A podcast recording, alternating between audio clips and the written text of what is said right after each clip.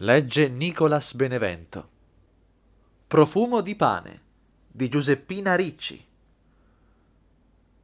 Avevo sette anni e mia madre, che era solita sfornare il pane, continuò a farlo per tutti i giorni a seguire per tutto il paese.